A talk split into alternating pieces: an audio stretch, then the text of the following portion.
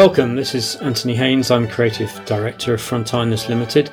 Welcome to the Greylit Cafe podcast brought to you by Frontinus Limited. Frontinus is a communications consultancy focused on engineering, infrastructure, sustainability, and research. Now, in this uh, podcast, we focus on grey literature and the wider area of communications around grey literature. And we sometimes focus on the actual texts and the communicative acts and sometimes go into that in some detail. And at other times we focus on the surrounding context and in particular in the surrounding context, the people and the organizations that produce the communications and the grey literature that we're interested in. And I'm delighted to say today's episode is focused firmly in that camp. And I'm delighted to welcome, and it's the first time I've ever welcomed back a guest who's appeared previously. So I'm delighted to welcome Stephanie Shirley, who is the uh, founder and owner of Bennis. So welcome, Stephanie. Welcome. Thank you for having me back. I did not realize we were studying history today. So this is exciting. Happy to be here. Well, thank you. Uh, so, we, last time we focused about your uh, on your business in general, and I think the final question I asked you was about uh, a little bit about the role that your blog, uh, the Comm Engineer, plays in that. And what I'd like to do today is to focus very much on that blog. Um, so uh, obviously we'll put the, the, the, link in the show notes and, and listeners who haven't uh, looked at it yet, really strongly urge you to go and have a look at it. It's a remarkable blog, not least because of the um, amount of time you, have been publishing it in a regular basis, which we'll come to in a minute. But let me ask you first of all, you've clearly put an enormous amount of time and energy into this blog over the years. So could I start just by asking you, why do you do that? Why do you make that sacrifice, as it were? Absolutely. So I began my business. I took on the entrepreneurial journey. It'll be 12 years this summer. And I started my blog as one of the first things I ever did because my thought process was if I'm going to write or promote or do anything on the communication side for clients, events I need to be able to do it for myself. Mm. I need to see mm. what this is all about. And if we can all remember 12 years ago, over a decade ago, blogging looked a lot different. It yes. means something different today, doesn't it? You know, we see a lot of people on Instagram is one of the popular places where we ha- see people say, check out my new post or check out my blog.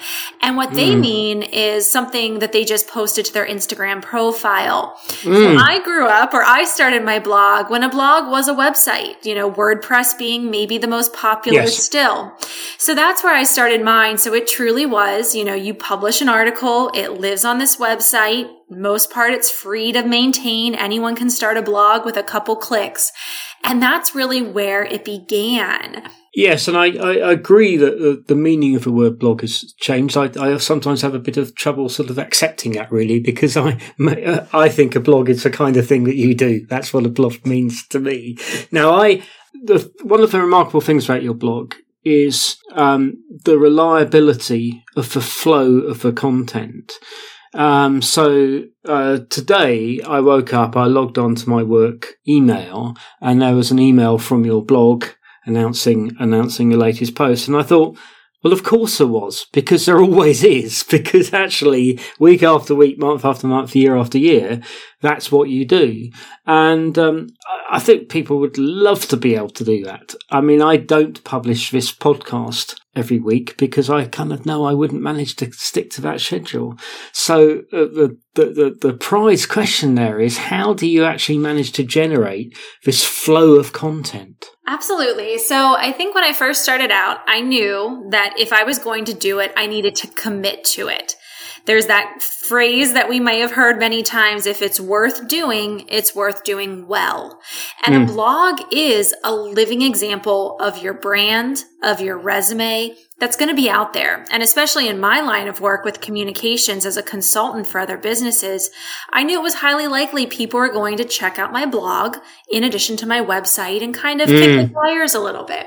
So, you know, when I started, I knew that if I was going to start a blog, I wanted it to be consistent. I didn't want to just do a couple weeks, a couple months, come in hot, and then have it go dead cold. So first and foremost, I made it a priority and I carved out time for it. In my week, I treated it just like I would a client project where it mm. had to mm. get done. It was a piece of homework. It was a thing on my to-do list and I treated it appropriately.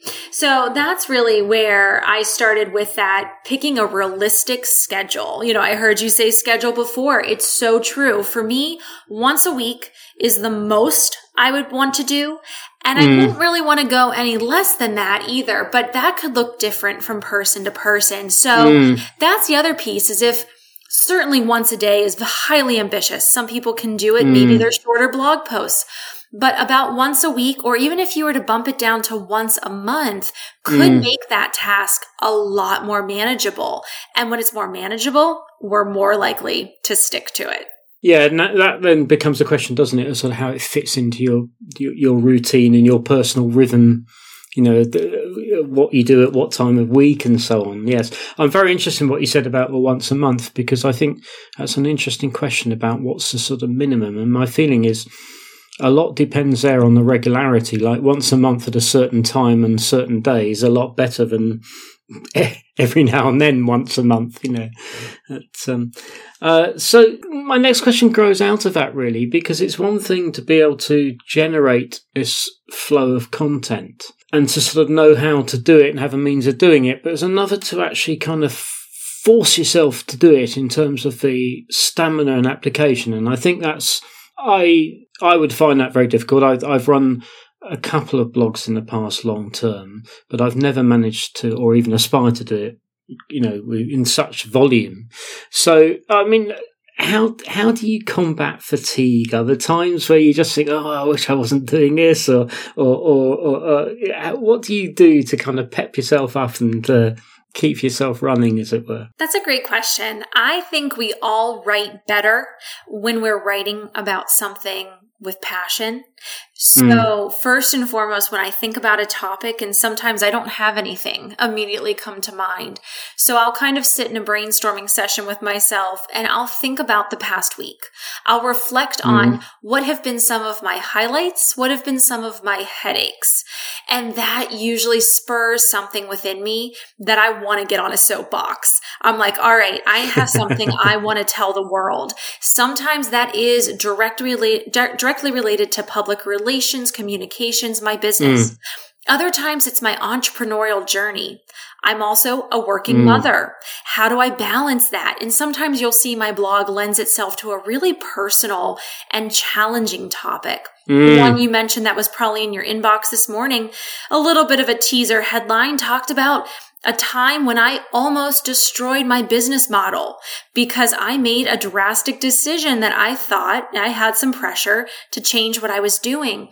So I write about things where I reflect and I'm like, this is something mm. I think someone else needs to hear.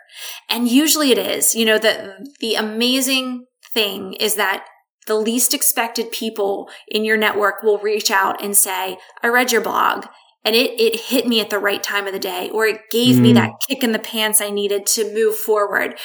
So I think when you start to realize people are paying attention, even mm. if you mm. only have a couple hundred, a couple thousand followers to start, maybe not even that, you mm. know, you are creating an archive of your own thoughts yeah. and passion that you can then come back to anytime, even if you need that. You know, even if you're having a down day and you said, what did I do? What was I thinking? I find myself constantly going back, pulling from my blog and getting lost in my own posts because I'm so inspired about something I said two or three years ago. And I'm thinking, who was this wise woman from, from two, two, three years ago? Cause I don't feel like her today. Um, so that, yeah, it really just is a catharsis, I think is the most mm. appropriate word. I say uh, fascinating. I've had that experience. I've had an experience where I've taken a topic and I've actually thought it through and worked out what I think about it, and then I post a blog, and then I find sometime later I've forgotten what it is I think about it. You know, the, the thinking's gone, and um, I, the blog's concerned. I've taken them offline, but I can still access the content, and I find myself doing that. Your your notion of it being an archive of your own your own thinking and your own productivity. Exactly right. Yes.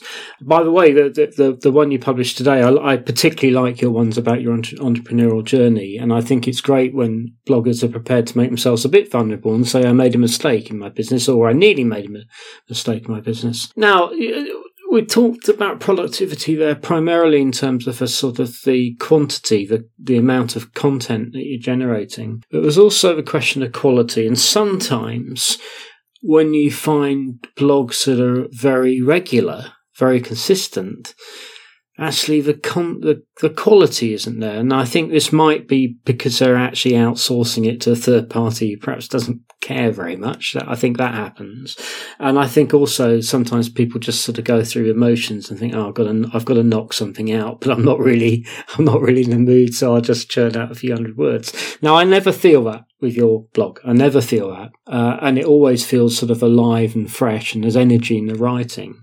So, so what techniques do you have to actually kind of guarantee the, the quality. Sure. And I think it starts with having a good understanding of the identity of your blog. Now that didn't mm-hmm. start mm-hmm. for me. You know, it took a couple years, very much like creating a brand or even more so creating a child, another arm of mm. who you are.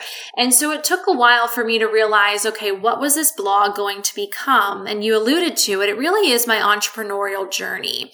Now that might include from time to time some public relations tips and tools for businesses. That's always mm. fun. Mm. But more mm. often than not, it's going to tie back to you're going to see the evolution of me, of Stephanie, grow in these yes. last decade or so of my blog. Some of those original topics, they tend to be much shorter. I've gotten long winded mm. in my writing, um, even when I try not to be. And of course, you know, my style, my grammar, um, my authenticity has certainly evolved too. So for quality, I think it's first and foremost stay true to your voice. You know, if you're mm. writing and everyone can have a little bit of an off week, okay, maybe that wasn't my best content, something was going mm. on, my mind was a little shifted, but you don't want that to happen too many times in a row. And I think, mm. like you said, that can happen when you're outsourcing. So I do allow guest blogging on my blog, mm. and I enjoy that. Um, it's not something I pay for or am paid yeah. by any stretch. I keep that as truly people who want to contribute something from the heart and I want to help them share it. But with that, there has been times where I look at something someone produced and I said, you know, this just isn't a good fit.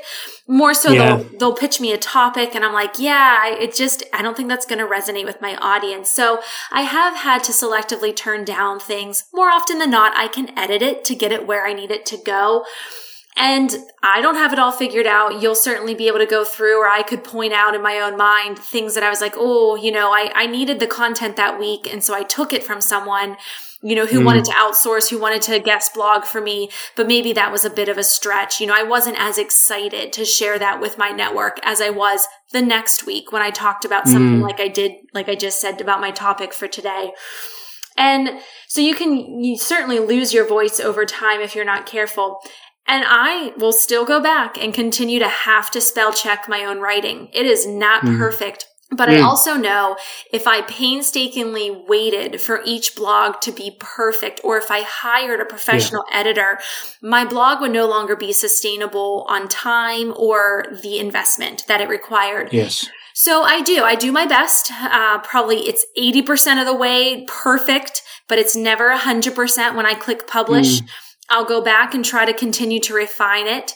Um, but for the most part, I mm, do believe my readers give me a lot of grace and I'll go back and read it, you know, and, and, try to refine it in real time too. So that's the other thing is I use spell checking tools. Uh, WordPress has its own embedded in its content as you're writing. Yes. Certainly Grammarly is another great yes. tool you can install.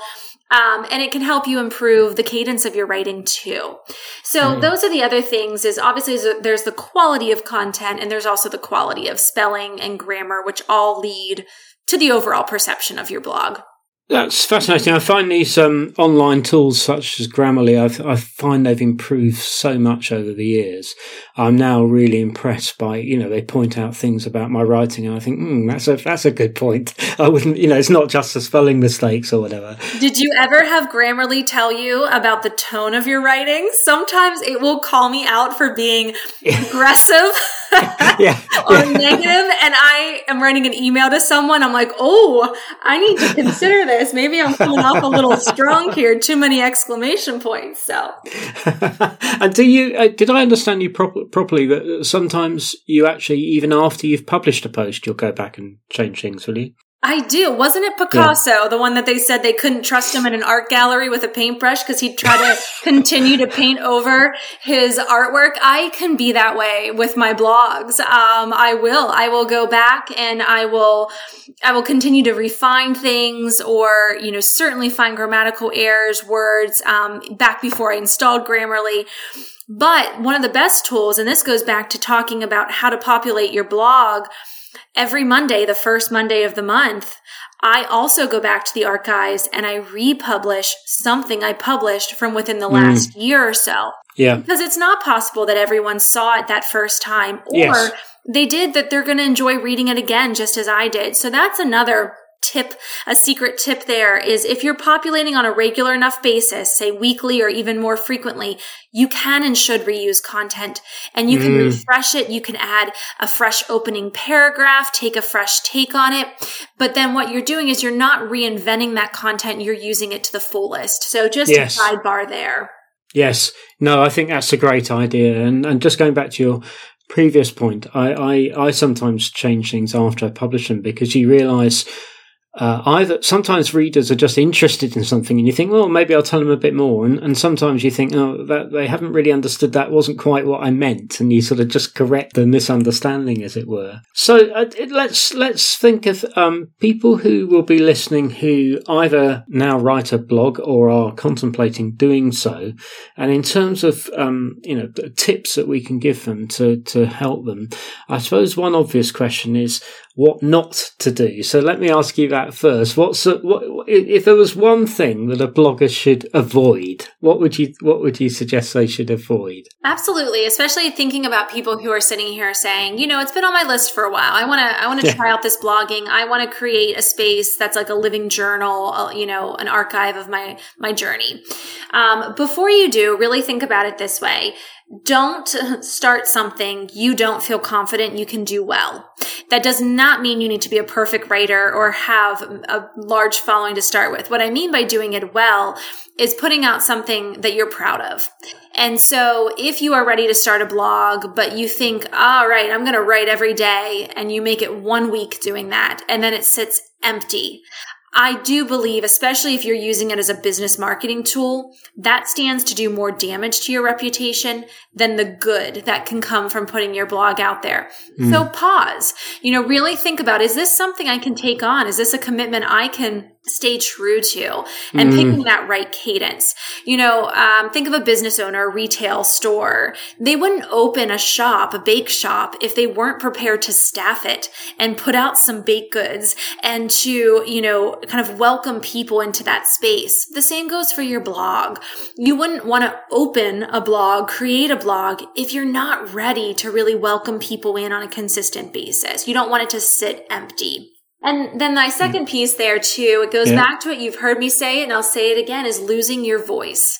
You don't want to lose your voice in your blog and start out with something that's very personal and passionate. And then all of a sudden it's, it's kind of just, you know, you're pumping out content just to check the box every week.